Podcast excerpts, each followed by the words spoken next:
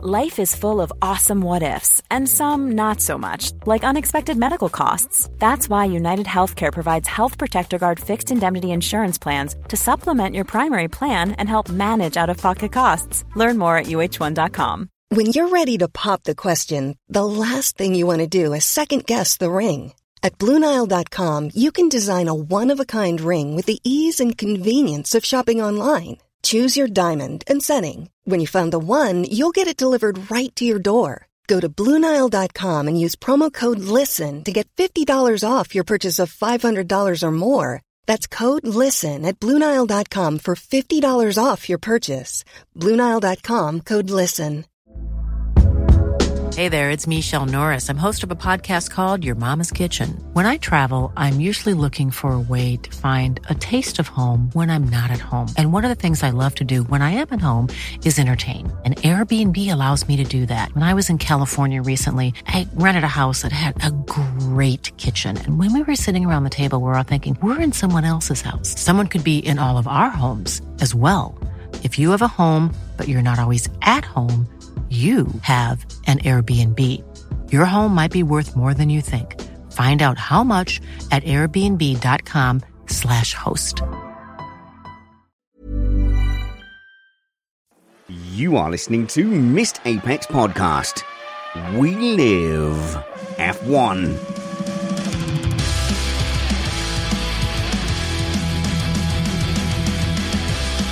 Welcome to Missed Apex Podcast. I'm your host, Richard Reddy, and we are in the little blue shed in the depths of Bedfordshire in England. And we've got a mailbag show for you today. I hope you enjoyed our summer content. We had two of our new magazine style shows, and I get the feeling from people that that's working. Like we're getting positive feedback it means we can have a variety of guests and we can record them at a time where each individual guest is is free. We don't have to bully people onto an 8 p.m. stream on a on a Sunday. It does offer us a lot of creative freedom as well, and a lot of the crew are seeing that and wanting to get involved now and saying, "Right, can I do a segment? Can I do an interview?" And I hope that we're going to get more content that isn't produced by me. Like the Tech Time crew did an amazing job without me while I was off. Uh, Steve Summers and Matt Trumpets created Tech Time. And I said to you that I would be checking the downloads, and it does look like a bunch of you have been eating your vegetables.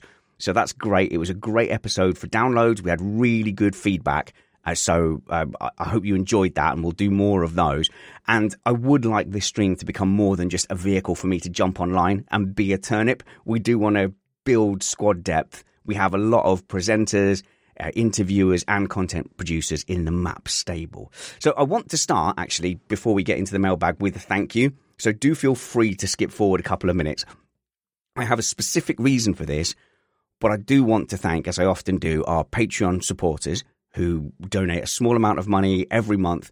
In re- in re- in return, they get uh, some nominal things: an ad-free feed, a chance to join our, our Patreon Slack group, and a little bit of extra content. But mostly, they are supporting an independent content creator. I would also like to thank anyone who's donated to our tip jar or ever shared a link because you guys have empowered me over the past, oh, I would say five, six months since since F1 has really taken a spike up.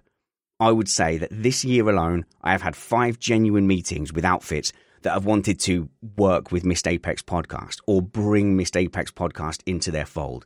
And all of those from big TV networks that you'll definitely have heard of, all the way down to, you know, podcast networks that do well a little bit more low key. They all offer genuine opportunities for revenue and growth. But all of them, to one extent or the other, wanted some control, some sort of control. And that's understandable because it's their empire and they're trying to bring you into it.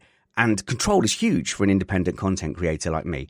The risk of giving up control is the risk of losing Missed Apex or losing what Missed Apex is. And it would be like losing one of my lesser favored children or, or, or a pet or something. And ultimately, I stood strong on those elements of control. And I was able to do that because Patreon support has always been the core of what Missed Apex is and makes us able to pay for itself, pay for its time, for its equipment, uh, to build for the future and to go out and like book events. Look, we've got some money can we book this place, this cart track, please? So Patreon gave me the strength to stand firm when I was asked to budge on control issues. And it turns out that that put every negotiation to bed. Ultimately, that ended all of those very lovely chats. And was that the right decision? I don't know. Maybe in the end we get swamped by all the big boys, and I should have jumped on a turtle's back at some point. But because of the support we have, and because of the amount of patrons we have and the amount of listeners we have, I, I do feel like it's okay for me to live or die on this hill. And I'm not against that sort of deal. Like I will, I, will, I could be tempted in the future. I, I'm sure my soul has a price. After all, I did once sell it for a shiny queen's shilling. And money's great because money can be exchanged for rum. But whatever happens, any partnership for Missed Apex podcast would have to be just that, a partnership. So to our supporters, thank you for helping us keep our independence. We already have the best partner, which is you guys. And, and though these conversations were genuine and well intentioned, I always had this nagging feeling that they were asking me to sell something that wasn't quite mine to sell. So we are still an independent podcast produced in the podcasting shed with the kind support of our partners. We aim to bring you a race review before your Monday morning commute. We might be wrong, but we're first.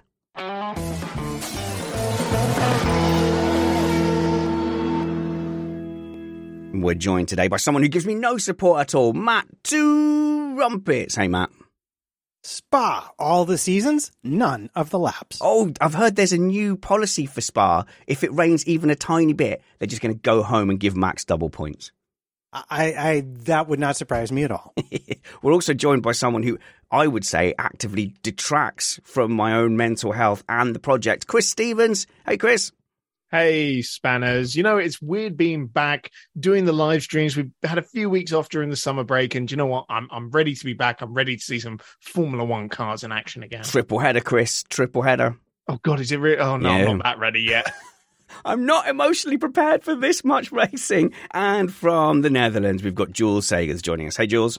Good evening, Spanners. I'm uh, glad to be on because I was starting to feel a bit lonely in here because almost half of us are still on summer holiday, somewhere in Southern Europe, and the other half probably off storming uh, the spa circuit to invade as the Orange Army does. Are you not going to be joining the swathes of orange? Nah, I'm, I'm stuck in, in the middle. I returned from summer holiday already, and I'm not going to Spa to join the Orange Army. Uh, but in the Netherlands, you all get issued a flare in case you want to go to the. I have to say, Jules, as a, a Dutch man, those flares are a nightmare. I hate them. It's pointless. You can't see the cars. Imagine being at a track and people having those flares in front of you. Yeah, so maybe uh, that illustrates how some of the I well, I I always get get abused when I say this, but how some of the uh, Orange Army uh, fans aren't really there to watch a race, but just They're to be there to there. kind of. It's almost like a festival. But is, is other Yeah. Dutch sports like that? I know football. Maybe that has that reputation, uh, and we're the same here as well. Yeah, but football stadiums they don't allow uh, flares and, Ah, uh, okay. smoke bombs, so they all go to the F1 fans. It, it does feel like that is something we need to to get rid of in F1. We, you know, because we get to control stuff. Any fans of flares, Chris, adding to the carnival atmosphere? no, I think they look great on TV and they do add to the atmosphere, but there are many, many negatives to them as well, like the ones you've just listed out. And I, I can't believe at some point no driver has brought this up as a sort of visibility issue as yeah, well. Yeah, maybe it does disperse by the time it gets to the to the drivers, Matt. Yeah, well, I suspect they're still more worried about the brake dust and so forth. But I, I am looking forward to the first uh, wildfire, flare induced wildfire safety car at some of your drier circuits. Yeah, I suppose. Oh, what you mean? Like they're just going around for their formation lap. The, the flares come up, and then they go, "Well, we can't see, so drop a safety car." Or, or say they might even just say, "Do another formation lap." I suppose would be the easiest. We, we do have bushfires already over here because of uh, the drought. Mm. And uh, so maybe, who knows, in Spa will happen again. But I think the forecast said rain, right? Right. Yeah. Don't worry, we we and most of Northern Europe have as well the the bushfires at the moment, so you're not Yeah. alone in that. Oh, apparently flares have been banned at Spa. We've been told. So that was a complete waste of time. That Oh, really? conversation. Oh, what a wasted segment! So But the instead, TV cameras, they love the flares. so instead, let's get on to the listener mailbag. I'm going to take a pull at the listener mailbag first. Actually, there's three people who all asked very similar questions. So Oliver starts with, um, "Hey, great show. That helps. I'll definitely I'll pick your question. I'll be more likely. We adore praise, so more likely to pick questions with praise. Like many others, I got into F1 with Drive to Survive. My addiction is now out of control. It got so bad, I became a patron of a podcast made by some dude in a shed. Anyway, it seems like you guys are enriching your viewing experience with live data, Twitter, and a few other data sources. Uh, on top of that, on top of the F1 stream, what additions to the F1 stream do you suggest to take the viewing to a new high? That's from Oliver. Thank you. Great email. Similar one from from Chris saying, "What is your setup for the race weekend? What's on your second or maybe third screen?" Glad you included that one, Chris.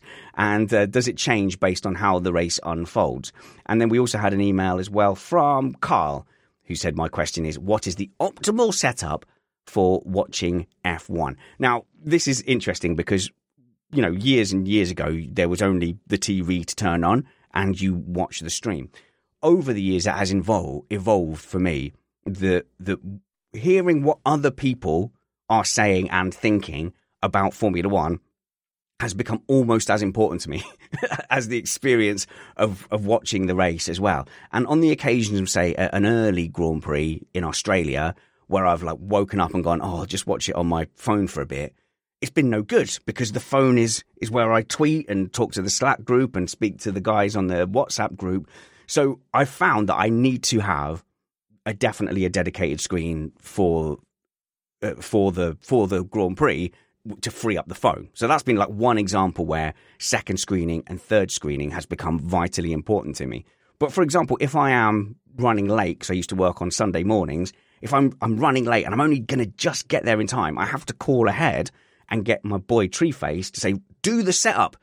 get our, our setup. I'm going to be home. I'll be home just in time. Don't worry about it.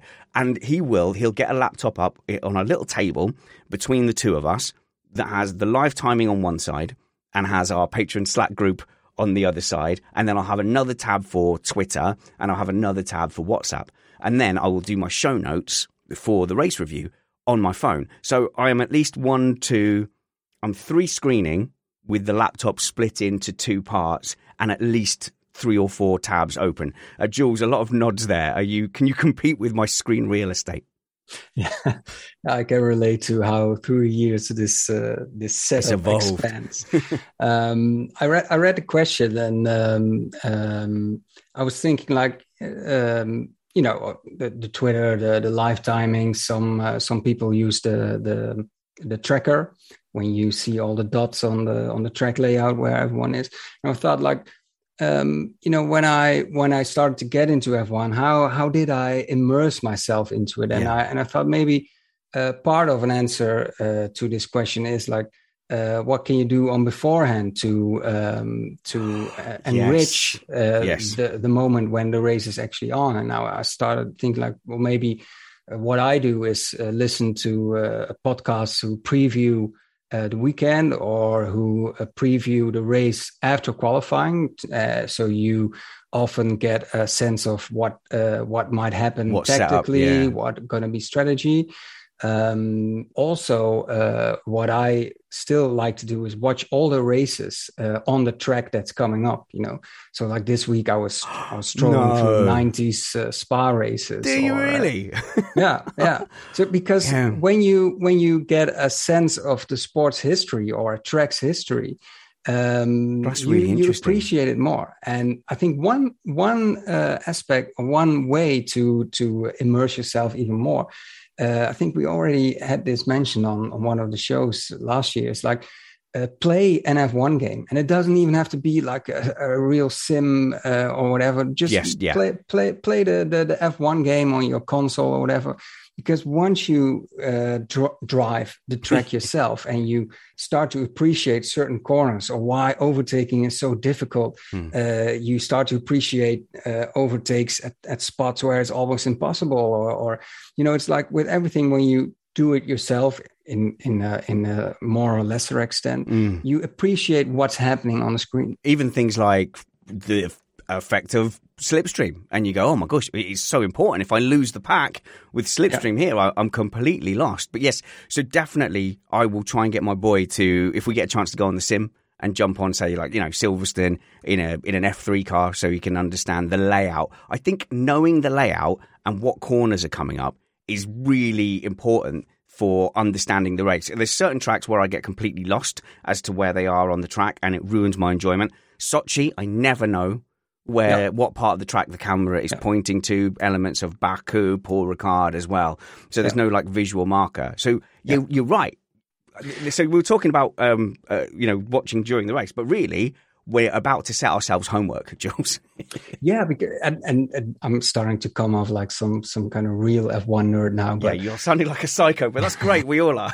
it's like the grandpa tells a story, but you know, I I uh, subscribe myself to a, a magazine like on paper. Um, what? it's almost like Uncle Joe uh, type stuff. Jules, do you go to do you go to a shop to go and buy your magazine? As a kid, I, I ah. did that. Mm-hmm. I rode my bike to the next town because it sold uh, it sold Formula One magazines. Anyway, uh, I subscribe subscribe myself a couple years back to a magazine that that specifies in in um, how do you say the vintage F1 stories. Nice. So they always go back in time, like this this time they focus on a certain chassis or like an iconic car or uh, an iconic battle or an iconic formula one drive or whatever.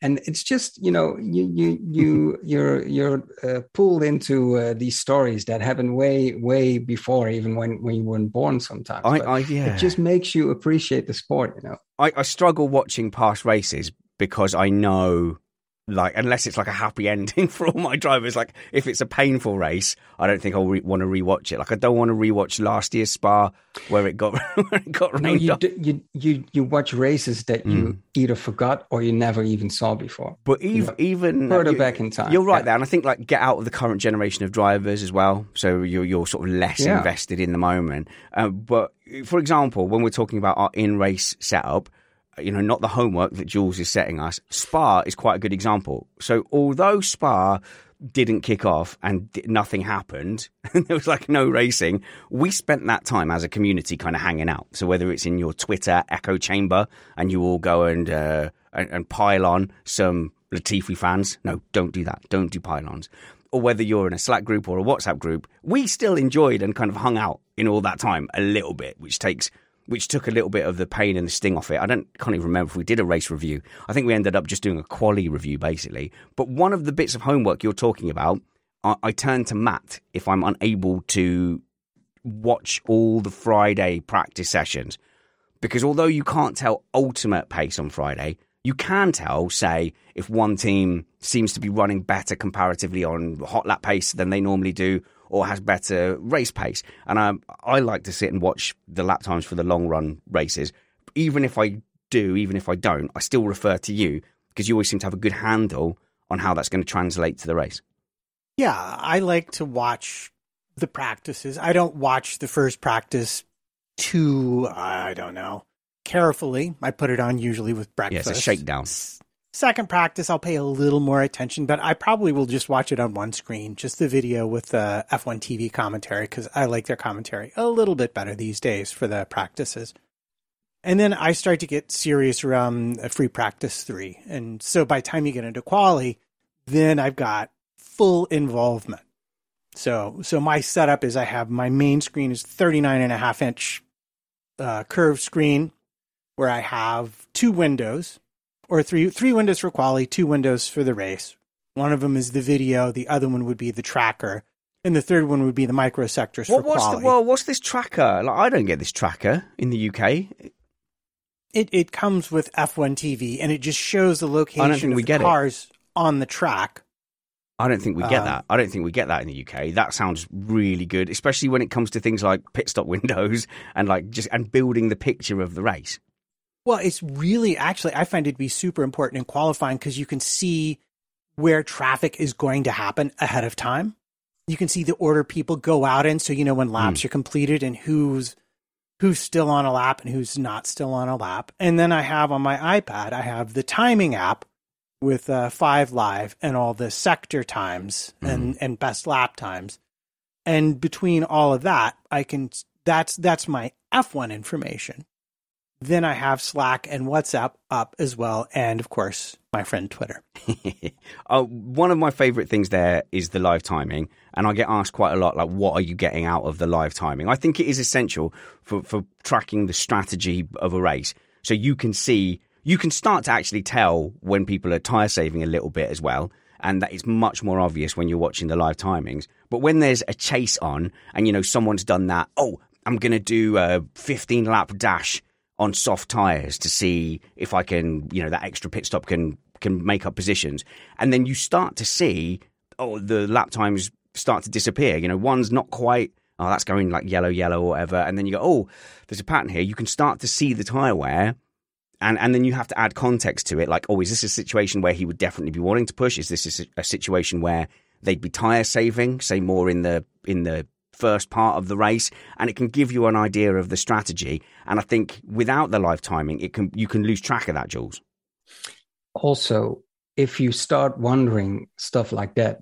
uh, due to what you see on live timing it could also be re- rewarding to start listening to team radio of a certain driver of course, it's not uh, available to everyone. Uh, I think in most countries you need to pay for it, but you can select team radio per driver.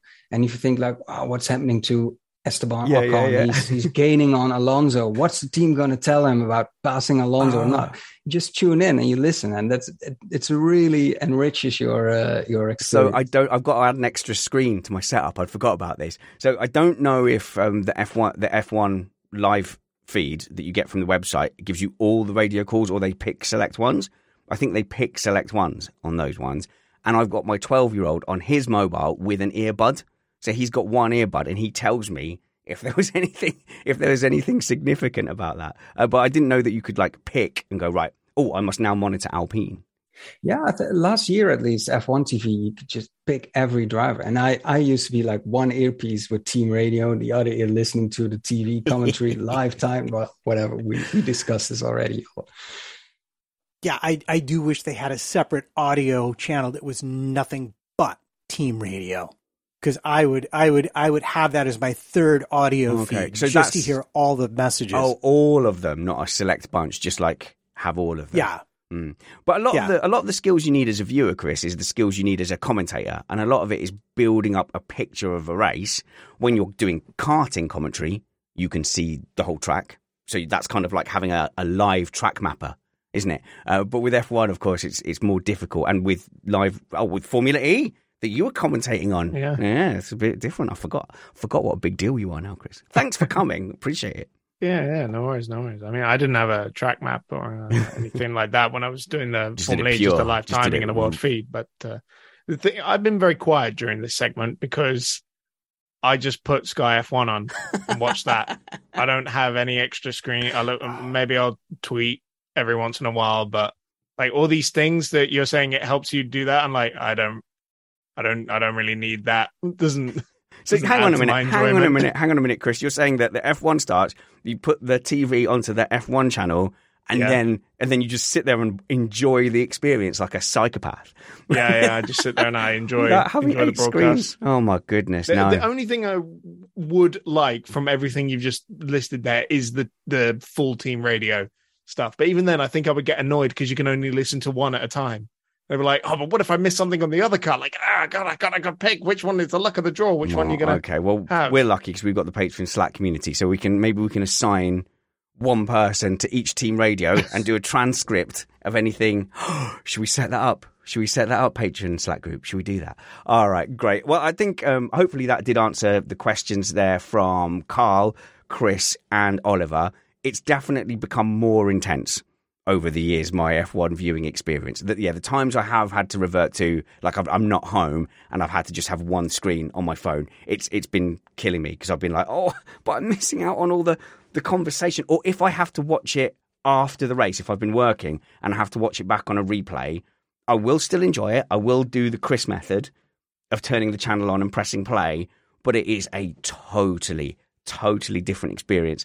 And by the time we get to the race review, I do find that my, my colleagues on the panel have a much richer view of the race and what just happened. But uh, yeah, great great question, and do let us know you know, if you do anything different to us, we love your feedback and we're uh, now actually addressing it properly. Feedback at missedapex.net drops into my inbox and into Matt's inbox as well. Let's move on to some more of your questions.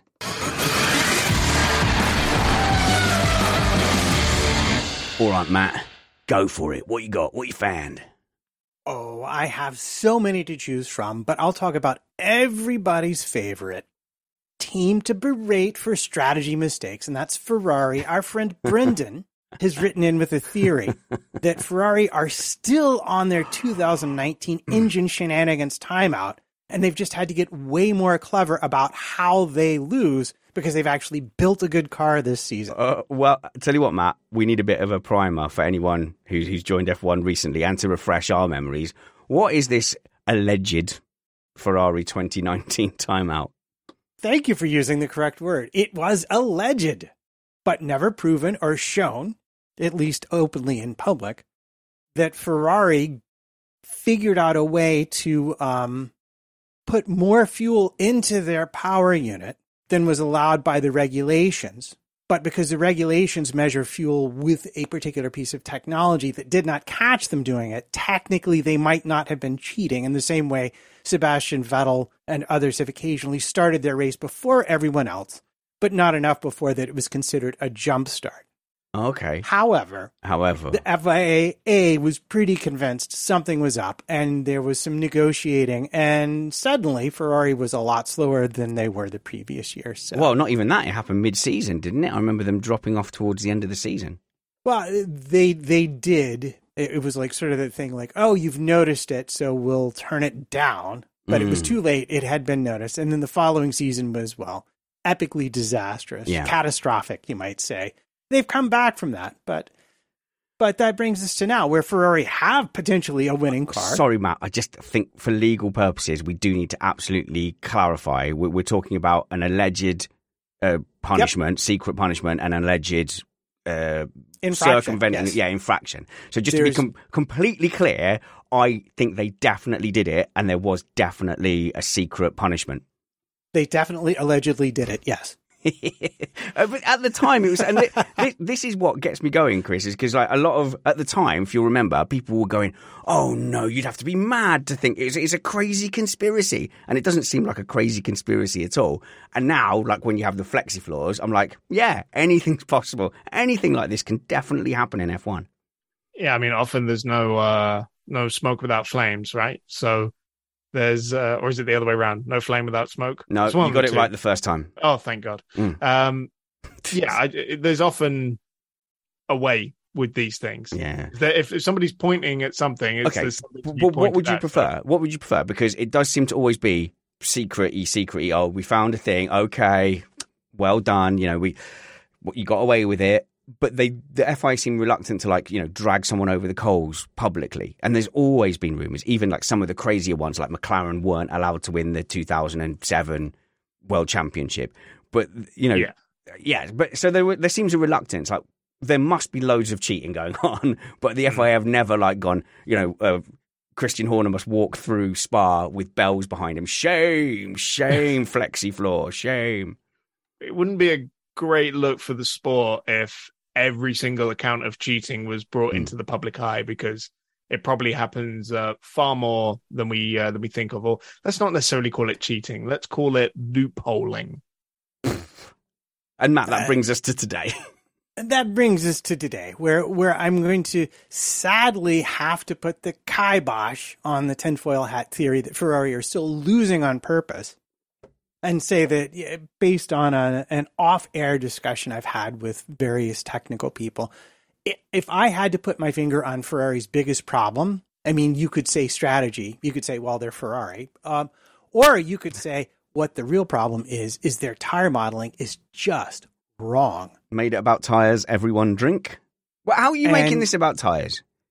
Uh, Well, bec- I will tell you why. Because if I thought you every single Ferrari strategy error has been tire based, either they think the tires won't last as long, or they think they need to get off them too soon, or they think they'll even work like the hard tire and in Hungary. They have just been really, really wrong about the tires. every time that's been an important part of the strategy and it's cost them i think by far more than you know even driver error has cost them yeah yeah it definitely i think what's the phrase matt? You know never assign to malice what can be easily assigned to getting it wrong. Yeah i don't want to say incompetence. I didn't want to say that. I think the ferrari strategists have had a, a lot of stick. But mate you, are you are you sort of slightly excusing it by saying because their tile mo- modeling isn't right maybe that's making it harder for the strategists to make these calls. Yeah, absolutely. If you've got your tire model wrong, everything from pit windows to how long your stints are going to be are going to be equally off. If I think I can go onto the hard tire in Hungary, then a two then a one stop strategy is a winning strategy. But then when I put my lead driver on it and they lose 13 seconds over 10 laps to someone still on the medium tires running a running a whole extra pit stop, then that one stop strategy is no longer a good idea. Everybody else understood once the first teams went onto the hard tires, they weren't going to work, but Ferrari didn't, which suggests to me they have a model and they're too focused on that and not paying attention to other stuff around them. All right, fascinating stuff. Made it about tires. All right, good. You're let's welcome. Move, let's move on. Maybe maybe a non-tire related topic will will come up. As I press the button, which has a graphic for the YouTube viewers, you will see that it is all tyres flying across the screen, as if to mock me. Okay, so, oh, by the way, if you're an audio listener, if you just download on the pod, every now and then, check out what we do on the video because there's some great work here by, by Uncle Steve and um, and me pressing the right buttons at the right times. And um, we feel like the YouTube is an integral part of what we do here at Missed Apex Podcast. So every now and then, if you want to drop in on a live stream or just see our faces, have have a look. See, guess who you think is the handsomest out of this panel now, and then uh, you know, then looking at Chris and realize that you're wrong. I mean, I was just going to say, I mean, we're all really good looking uh, people, so we can only enrich Yeah. your podcasting experience. Also, if you're a, if you're a video person, just down subscribe on the audio and download it in case you need it. Then it's there. It's there if you need it. At least you have it. Just auto download. Don't worry. Don't worry about it. You'll have it. It'll be there. Yeah, and it pays more money than YouTube. So Oh, we we we need to do. Um, it does. Yes, we need to do. Sorry, before the next question, very quickly. If you are an iRacer, if you're a sim racer, you can come and join us on the next round of our uh, six race or six round uh, tournament. Monthly starts. When is it, Chris? September seventeenth. Uh, yes, I think Okay. so. Yes, September 17th, I think. So Yeah. there's a lot of new things happening uh, this season. And uh, I mean, chief among which we've set out all the dates and all the tracks. Yes. You're going to have all that information. You can bookmark it in your calendar, adjust anything you need in your schedule uh, as well to get all six rounds in. It's good. Live commentary from Chris Stevens. You'll be able to watch it all back on a great live production. So you have three races, where one has an enforced pit stop using the F3 car. And also at the end of the evening, there's one oval race, which will make up a, a six round oval race as well. Email race control at missedapex.net and we'll make sure when the link is ready for you to sign up, the it will be sent to you as well. Race control at missedapex.net. Now, Jules, you have a mailbag question for us. Yes, yes, uh, we uh, we have. Um, I believe it's about regulations, Jules. yeah, there was a question. I'm trying to look for. I, always think it's kind to. Ah, here it is. It's from Brandon, Ah. not Brandon, but Brandon, with a, with yep. double E. And he said, "I have a theory." Um, oh no, sorry, I'm I'm making To be shambles out fair, of this. to, we have had two people called Brandon, uh, spelt differently, send us emails, and uh, and I present them with a wall of text. Uh, when I, I go right, here's all the feedback we've got, guys. Uh, pick out the one that you want to address. Yeah, although, although to make it a bit more embarrassing for me, this wasn't from Brandon or Brandon. It, it was just John. Oh, I would have mean, just pretended. How could I forget? No, it, it was John. Go on then. He, he said um, um, he said um, that he loved the show, of course. Oh, and, thanks. Uh, like like many questions that was that was sent in for this for the show, he says that he uh, got into um, into Formula One Yeah. due to Drive to Survive. Yeah, you don't have to Um, apologize. Everyone seems to say it in an apologetic way. It's okay. Welcome. Yeah. We're really, really glad you're here. Don't worry about it. Yeah. Um, and he he said uh, due to the, the new techno regulations uh, for this season that would uh, you know make make uh, cars following each other Easier, uh, would improve that. Uh, and he asked like um, why it took so long, or hasn't why hasn't this been the goal of, of the regulations to make following easier um, in the past? Why just only just now? And um, well, John, uh, there's a there's a, a, famous quote from Enzo Ferrari. um, yeah, I knew it was Ferrari's I'm, fault. Yeah, I'm, I, I'm taking a liberty to to quote him, probably not uh, not very accurately, but he said like aerodynamics are for people who can't build engines. in and, in, um, in England, we have the phrase. Well, we use the word paraphrasing a lot, which means I've probably got the quote wrong. But yes, he basically said, you know, dismissed the whole aerodynamic industry. Yeah, yeah, mm. and and that indicates the the time, uh, the era uh, where uh, Ferrari and Enzo Ferrari were, you know, dominating sport. It was just about engine power, and it was motor racing in maybe its purest purest form because it was about the the motor, the engine, and uh, the faster it went uh, uh, would mean you you'd win.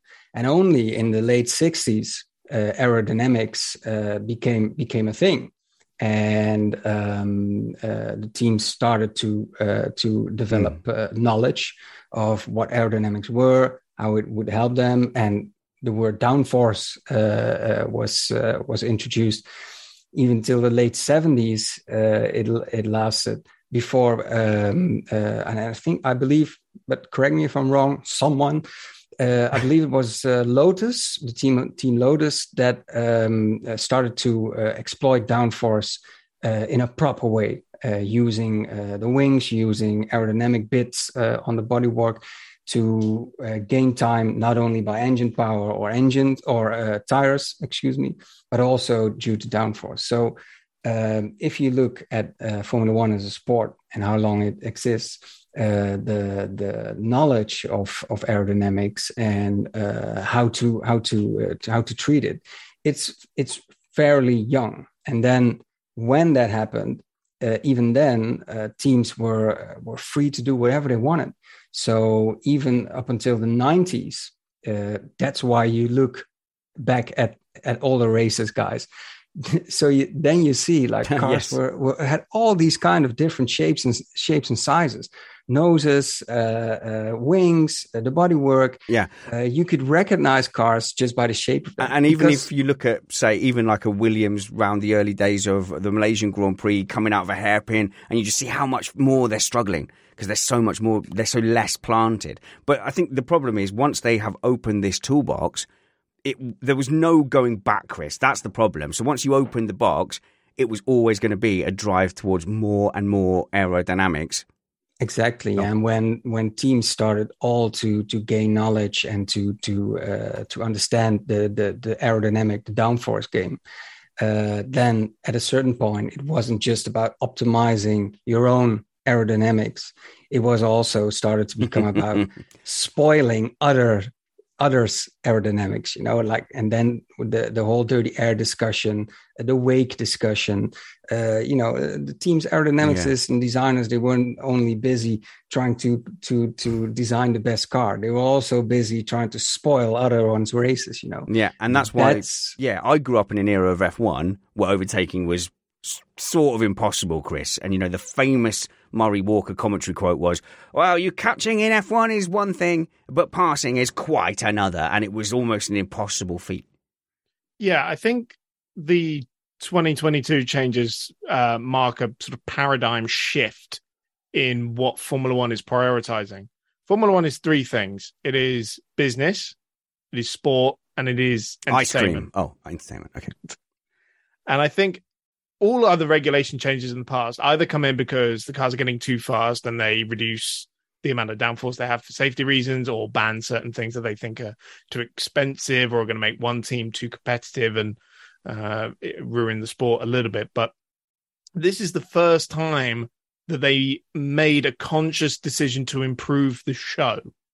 And that's never really mattered before to Formula One because it's always been about what what is it as a as a sport Yeah. And in, in in doing so, it hasn't taken anything away from that. But I think it was also the rising voices of the fans saying there's no overtaking, there's no overtaking, races are boring, we want more overtaking and all this. Suddenly, somewhere around 2015, 16, 17, overtaking became all anyone gave a damn about. Oh, I'm going to put that in a bit more historical context in a second. But uh, Matt, Yeah, well, I I would like to just amend that to say this is the first time the sport has taken it seriously and followed through with the full recommendations. Because back in 2010, there was indeed Yeah. an overtaking working group, which I think Spanners might have been about to reference himself.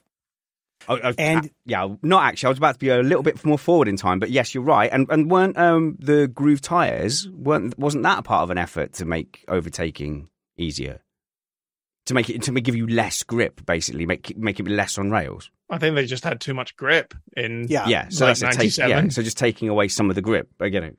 Right. Um, so they put forward recommendations, but the sport did not implement all of them, I think possibly because some people were concerned that the cars wouldn't look great on TV. So the actual aim of those regulations was never fully seen. We don't know if they would have worked because they weren't fully implemented. This time, however, they 100% implemented after a fair amount of testing, including uh, supposedly, allegedly, I have heard, multiple cars in the wind tunnel at the same time to see exactly what's going on. Did they? Yes. That's good. Okay, well, I, I was actually going to fast forward to 2014 to answer the second part of John's question was, uh, has this always been the goal of the regulations in the past, or are they just more successful at it this time? So, actually, in 2014, there was a big panic, if you'll remember, because the cars were slow. It was the beginning of the hybrid era, and people were panicking that the lap times actually were starting to look a little bit more like Formula Two, or was it uh, was it F two at the time? still GP2. Still, G, still. GP two, but GP two didn't have the hybrid engines, so it wasn't having the same trade offs that F one was having. Yeah, so the decrease in downforce, mainly from banning all the stuff they were doing with exhaust gases to add Mm. rear downforce, narrowing the wings, and all this kind of stuff, basically meant that in in some of the higher downforce circuits like Barcelona, where they were really missing that downforce, the top cars in GP2 Mhm. were faster than the slowest cars in Formula One, Yeah. like the the Marussias and the uh, the Caterhams. and this led to a big outcry from from F1 fans. Actually, it did come from the F1 fan base first, where people saying, you know, this is embarrassing, this is horrendous, this is this is meant to be the pinnacle of Formula One. We cannot have the the lap times being slow. Now, I, I've it's never occurred to me to care specifically what the stopwatch says on an F1 car. To me, like Chris said, there's lots of different types of fans. To me, the the racing action has always been important. The engineering is a, a sideline to me. I, I like the tech. I'm interested in it. I like the teams competing against each other. But F1 being 10 seconds faster than it was 10 years ago is not important to me. It doesn't need to progress. It doesn't need to go round Spa Francorchamps any quicker than it does now for me to be a sport. But the huge reaction was this is outrageous. F1 needs to be faster. So that next regulation change actually was focused on making the cars faster, making the downforce more. And by the time the regulation change came in, the cars had sort of sorted themselves out. So the problem sort of went away as teams got used to the hybrid era. And then they brought in a regulation set where where you couldn't pass, you couldn't race. Yeah, it wasn't necessarily the um, adding the downforce back. I think Pirelli made the most gains actually from 2014 to 2016. But this is what everyone said because Formula One made a snap decision when they came under criticism for having slow cars. And like, right, we're going to make them five seconds the fastest faster cars than ever. Yeah. And everyone said, well, then they won't race each other. And that's exactly what happened. So suddenly they had to do a U turn and make them able to race each other um, again, even though the 2017 through 21 era represented a much, much better time to be a Formula One fan than 14 through 16, for example. For me, Yeah. they're the worst years of Formula One I've watched. But we could have got a head we we could have got a head start on on this philosophy, which is the one that John is talking about. This philosophy to improve following is seems to be working, but it has to come from the top. The FIA has to go.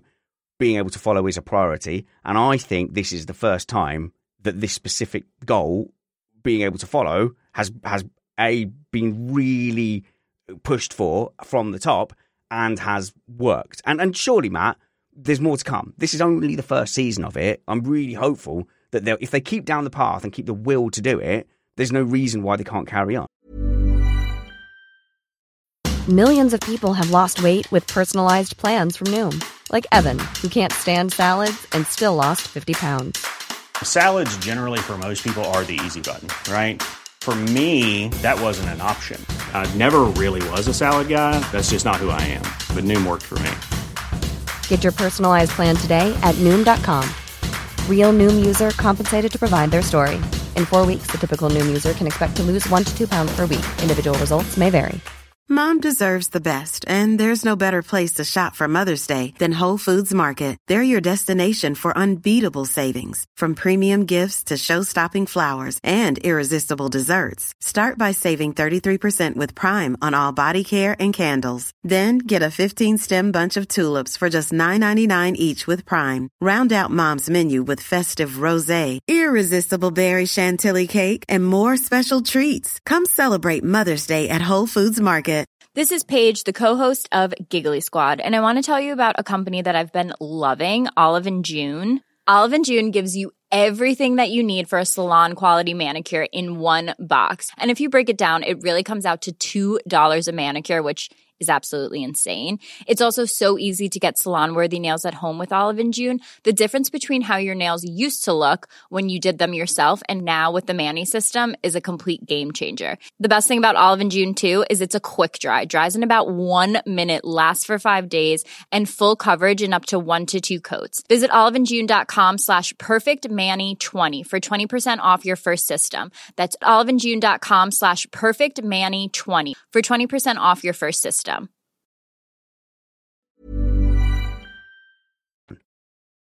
And and let's understand, it's also the FOM because they're the ones who funded the research, getting all of the getting all of the wheels pointed in the same direction. You had Pirelli developing tires that would allow for this kind of following. You had the aerodynamics that would get rid of the outwash mm. that made it so very, very hard for the teams to follow. You have all these pieces coming together, but let's not kid ourselves. This is a constant evolutionary war between the teams who want to do what they want to do and the FIA slash FOM who want to pin them back and keep them from ruining what's already started to work. And I will just point out that Aston rear wing that looks like a traditional rear wing is the opening salvo mm. of what the teams are going to be up to in terms of reclaiming lap time and downforce yeah. from this current regulation set. Right. So I have a question that relates to what Jules was saying near the beginning of that segment, uh, which is once you start finding that aerodynamics, it's hard to let it go. And even though you were saying it was recent, it was actually what that's the 60s, isn't it, Jules? That's actually quite a long time ago. I know you're significantly older than me, but like most F1 fans now know Formula One as an aerodynamic sport. And now that I do have, you know, uh, a higher caliber of random person in my DMs these days. If anyone on the inside of F1 wants to tell me if this long standing suspicion I have is correct, is that socially, politically within F1, you have to keep the aerodynamics departments because teams have built themselves around this core of aerodynamicists. A lot of the team bosses will be aerodynamicists and will, will have this, you know, deep understanding at the senior level of aerodynamics and feel that aerodynamics is part of F1. I've heard lots of people saying, well, why don't we just rip the wings off of F1 cars? If you, if you really want to get rid of the aero, just rip the wings off. We'll still have great racing, or, or just make them like a flat plank for show, like in Formula E.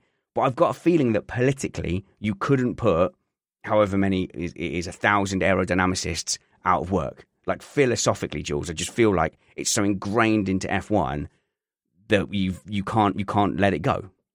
Yeah, de- definitely. Uh, I mean, the a part of Formula One is the looks, isn't it? And so a part of the fan base who remembers the the 2008, 2008 2007 cars that look like spaceships with all kinds of flaps and little wings and nostrils, whatever Um, it, it's part of the part of the game, and and we shouldn't drop it. Um, uh, I don't want to.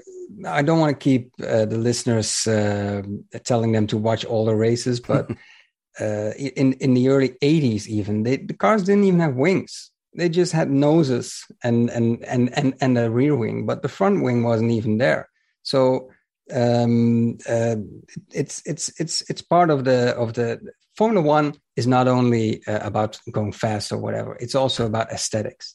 I'm, I'm, I'm, googling, and I think most of the '80s F1 cars they just it was a, a plank probably that just complemented the rest of the aerodynamics. So you might have a. It was very um, very simple and very small. Certainly not the Gillette razors that we've got now. Let's uh, dig into our mailbag again.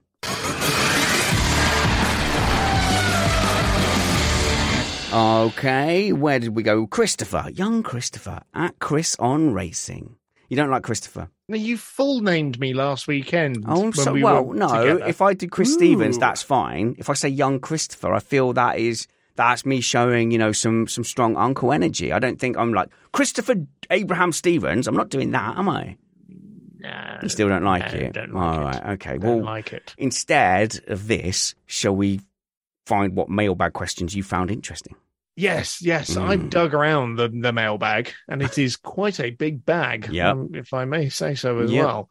Uh, and I've, I've rummaged around in there, and I found a question from Matt from Canada land. Oh, Canada, hello.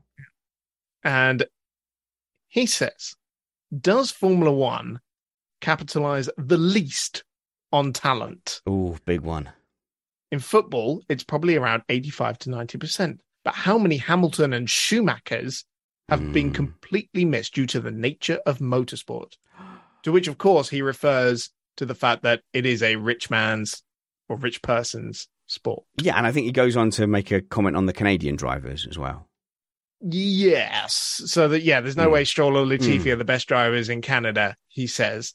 Um, I would probably. I mean, I don't really know of any Canadian drivers or even in F2 or F3 um, at the moment off the top of my head. Matt? Yeah, well, I think we've had this discussion before in various guises, and the math always works out. Motorsport is one of the most expensive sports to get started in as a small child. And there is an inverse relationship between the amount of talent that gets to the top and your starting costs. So something like basketball, something like football or football, depending on which country you're in, yeah, can be engaged in um, by a large, very large percentage of the population because the initial costs are quite small. You can develop your talent and skill without spending a lot on equipment.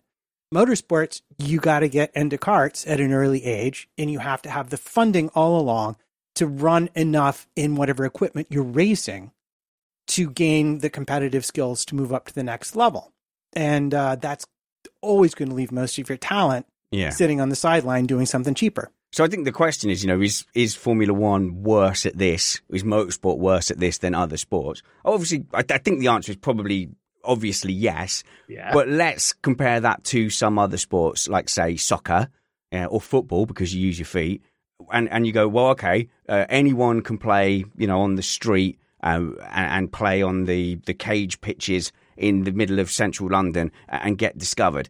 That's true. There is a, a bigger percentage of room for players who grow up in that way, but there's still a massive amount of connected young kids who get academy spots at the right place, and then you get the skills and the talent coached into you and handed to you. And I, I've got an experience of uh, attempting to get into a sport at a, a, a, more than more than town level, and oh, you know, I, I had a coach in one area. It was a fluke. That it was not intended that I would spend time with this coach, but it just happened to work out for one winter, and I learned more in that one winter than I did in any in, in anything else I'd done in the sport. And if someone's got access to that coach from the age of ten, they're obviously going to have a much stronger chance of making it to professional sport.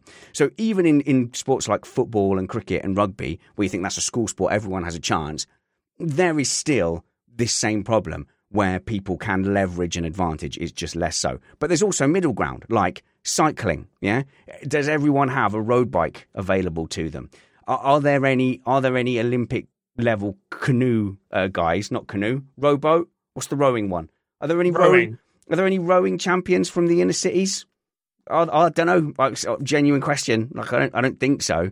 And then motorsport is kind of at the top end of that. Um, so, so Chris, like, Yeah. obviously, I think the answer is obviously yes. Motorsport is particularly bad for it, but there is also skiing or like petanque. where you've got to buy your own balls, big heavy metal ones. They're not cheap.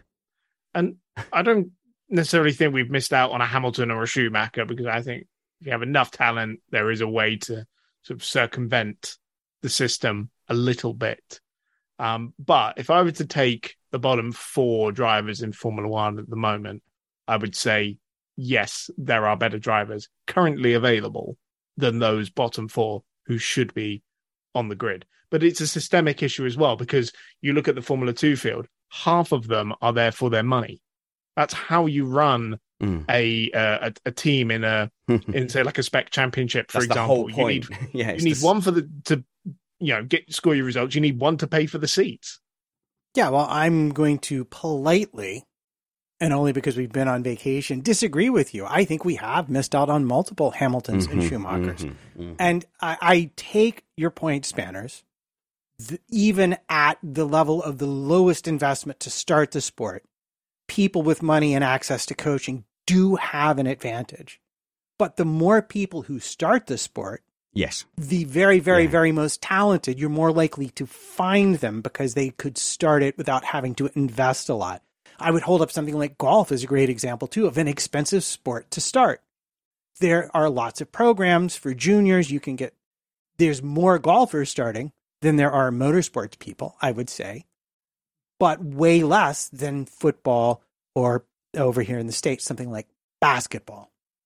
Um, I think the, the motorsport, um, and and to to add to what Chris was saying, it's a it's it's partly a money a money money thing.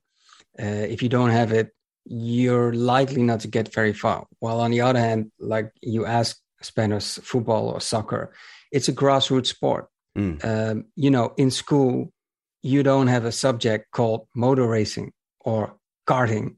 It's just like go out, here's a ball, kick it around, or ride your bike, or uh, you know, eh, play some tennis. So the, the, the entry level, the um, it, it's it's very low, Mm. and a lot of people play it. And the outlet of for talented talent people, it's huge in football, for for for example. Yeah. So I think Formula One must be. I think it's a good question. It must be one of the worst, if not the worst sport. There- there's no Miss out on a lot of talent. there's no pyramid as well in motorsport on the way to Formula One. There's Hardly. one tier. So there's 20 drivers on the F1 grid. How many on the F2 grid, Chris? Uh, twenty two. 22. Okay, and it's, it's the same kind of going down. If you had, I don't know, if you had lots of feeder series going into F1, could we improve it with that? Could we have, you know, regional single seaters where someone is, you know, like W series, where someone is making money by people watching the series and going, right, let's see who the best drivers are. Could we not do that? Could that not create a pyramid? I don't know how that how you bankroll that though. I'm- I don't know. I'm not. I'm an ideas guy. Matt. Well, I think, uh, and I hesitate to bring it up, but I will because we talked about it not too long ago. IndyCar is an excellent example. If you if you have five to ten thousand dollars Mm. and a great deal of talent, you can go get your start on the bottom of the IndyCar ladder and win your way all the way up to uh, a seat, a partially sponsored seat in the full time series. Can't do that in F1 but I would still argue that it's really karting that is is Hmm. where the problem lies. I had a discussion with someone years ago who worked at a motion simulation place that did racing, and they had been looked into and raced in some top level FIA karts, Central Europe. And the amount of money they quoted me to do a season, a full season of karting, Yes. would still make your jaw hit the floor. So it's the the mouth of the funnel is far too narrow to pick up all the talent. And that is a problem I don't know if we can solve because the sport itself is based on rich people, gentlemen, racing along with a couple of people who are actually good. I think even this has become less and less of a problem. I think as Formula One's kind of got more uh, wealthy. But even when I, if Oh. I cycle back ten years or so, there were more opportunities for drivers. And uh, EJ has just reminded me as well about Formula Renault as well, which was a whole other, you know, F2 level championship that sank in about 2017, I think it was, um, because Renault stopped funding it. And there was it was just a, a, whole other grid, which Which also yeah, could get the- there. Was that before Yeah. super license points? uh, was Yeah. oh well now hang on. I think it was around just after they introduced super Oh, license okay. points. I can't remember how many it was worth. Well, uh, even the super yeah. license points is designed to get people coming through F3 and F2 rather than anything else. Well, exactly. So it's designed. It's designed to make sure that the people who have come through that system and paid the money to go through that specific system are the ones that get the points to go through. So So all of them, Yeah. all of them is money. Because even if you took a, a champion from LMP, uh, not LMP one, like the top class in in the World Endurance Championship, for example, they've still done F three and F two most likely. Most of the drivers move sideways in Mm. into that, or from Formula E, or from IndyCar as well. Whether they've come up through America or they've come up through Europe, they've still paid money to to get there. Jules, Yeah, I, I last year we tried to get someone from FIA on this show. I don't know if you guys remember. And when we thought we had a deal, it didn't work out. One of the things that she was assigned with as an FIA official was to streamline uh, a sort of ladder from the, the, the, the junior classes up to F3, F2, F1 with uh, the, uh, the, the goal to have the best drivers in Formula One, which which really seemed like a statement against paid drivers or Hmm. paid drivers. Um, so I think I think maybe maybe the FIA should should um, you know feel a bit responsible for for for this. I mean, imagine whatever sport you watch, and and and you have to say like, yeah, but twenty five percent of of this of this roster or this squad didn't don't really belong there, don't really deserve to be there, but they had the money. I mean, that's just evaluating the quality of your of your product of your sport, isn't it? yeah, it's it's twenty drivers on the grid, and it's way too high a proportion. If you want to give me thirty-five teams, no, not thirty-five teams, thirty-six cars, and only twenty-eight of them qualify on any given weekend. If you've got that kind of series, yeah, it, you know, it, it doesn't matter if you've got a. Um, I, I don't want to name start naming drivers. I can't. I, I can't think of a single paid driver from the eighties. It's just escaped me. Someone help me. Name uh, na-. Whew, thank you. Whew, that's saved. Yeah. Then there's room for a, shopping cart full of Pedro Dinizes. That's a reference to his family owning supermarkets. But you all, you all got that. You all knew that. With 20 cars on the grid and a franchise, it does feel like this is something that the F1 is going to want to shake out because all the all the new fans that have flooded in at some point are going to figure out how nepoti- nepotistic and how elite the selection is for this new sport they've fallen in love with. At the moment, you know, people have arrived in Formula One and, you know, they see, you know, Latifi and Schumacher and, and, and Stroll and just accept them. But I think in time, if they if there's a flood of new drivers keep coming in that are just there for paychecks, uh, people are going to get increasingly upset. Um, okay, right.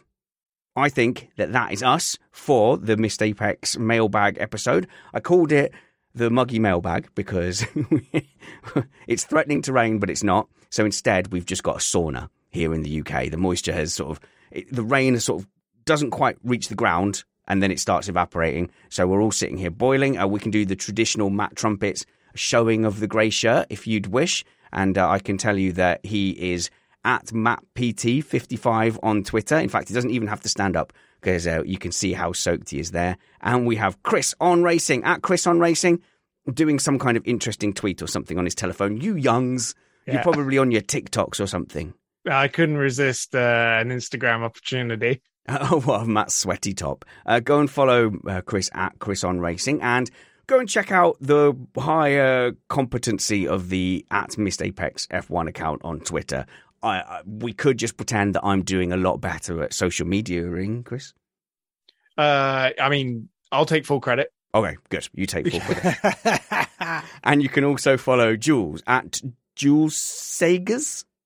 Well, he's on mute, but we will have links to everybody's uh, social media on there, so you can go and give them a follow. Go and do it. Go and give them a follow. They are all worth it. But you should follow me at Spanners Ready because I'm the best one. This has been this has been nice. I haven't done a, a live stream for a while because we'd been putting out so much pre-recorded content over the summer break. But I am refreshed.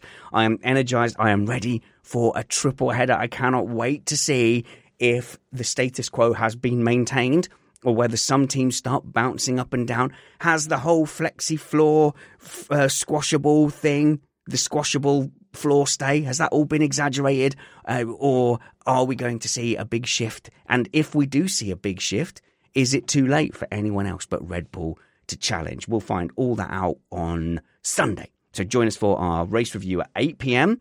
Uh, we'll be ready live at 8 p.m. to talk about the race, or we'll be ready for your Monday morning commute in podcast and YouTube form. I believe we'll be joined by Matt Trumpets, Antonio Rankin, and edgy Kyle Power. Until I see you next, work hard, be kind, and have fun. This was Missed Apex Podcast.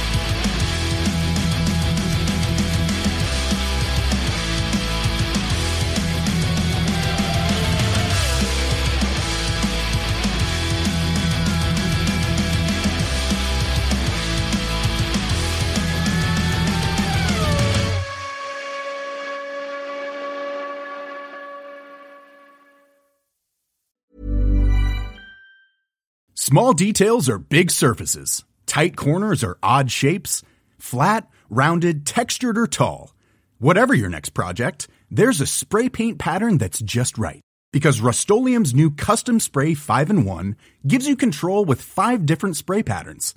So you can tackle nooks, crannies, edges, and curves without worrying about drips, runs, uneven coverage, or anything else. Custom Spray 5 in 1. Only from Rust Imagine the softest sheets you've ever felt. Now imagine them getting even softer over time. That's what you'll feel with Boll and Branch's organic cotton sheets. In a recent customer survey, 96% replied that Boll and Branch sheets get softer with every wash. Start getting your best night's sleep in these sheets that get softer and softer for years to come. Try their sheets with a 30-night guarantee. Plus, get 15% off your first order at bollandbranch.com. Code BUTTERY. Exclusions apply. See site for details. Hi, I'm Daniel, founder of Pretty Litter. Cats and cat owners deserve better than any old fashioned litter. That's why I teamed up with scientists and veterinarians to create Pretty Litter. Its innovative crystal formula has superior odor control and weighs up to 80% less than clay litter. Pretty Litter even monitors health by changing colors to help detect early signs of potential illness. It's the world's smartest kitty litter. Go to prettylitter.com and use code ACAST for 20% off your first order and a free cat toy. Terms and conditions apply. See site for details. Even when we're on a budget, we still deserve nice things. Quince is a place to scoop up stunning high-end goods for 50 to 80% less than similar brands. They have buttery soft cashmere sweaters starting at $50, luxurious Italian leather bags, and so much more. Plus, Quince only works with factories that use safe, ethical, and responsible manufacturing. Get the high-end goods you'll love without the high price tag with Quince. Go to quince.com slash style for free shipping and 365-day returns.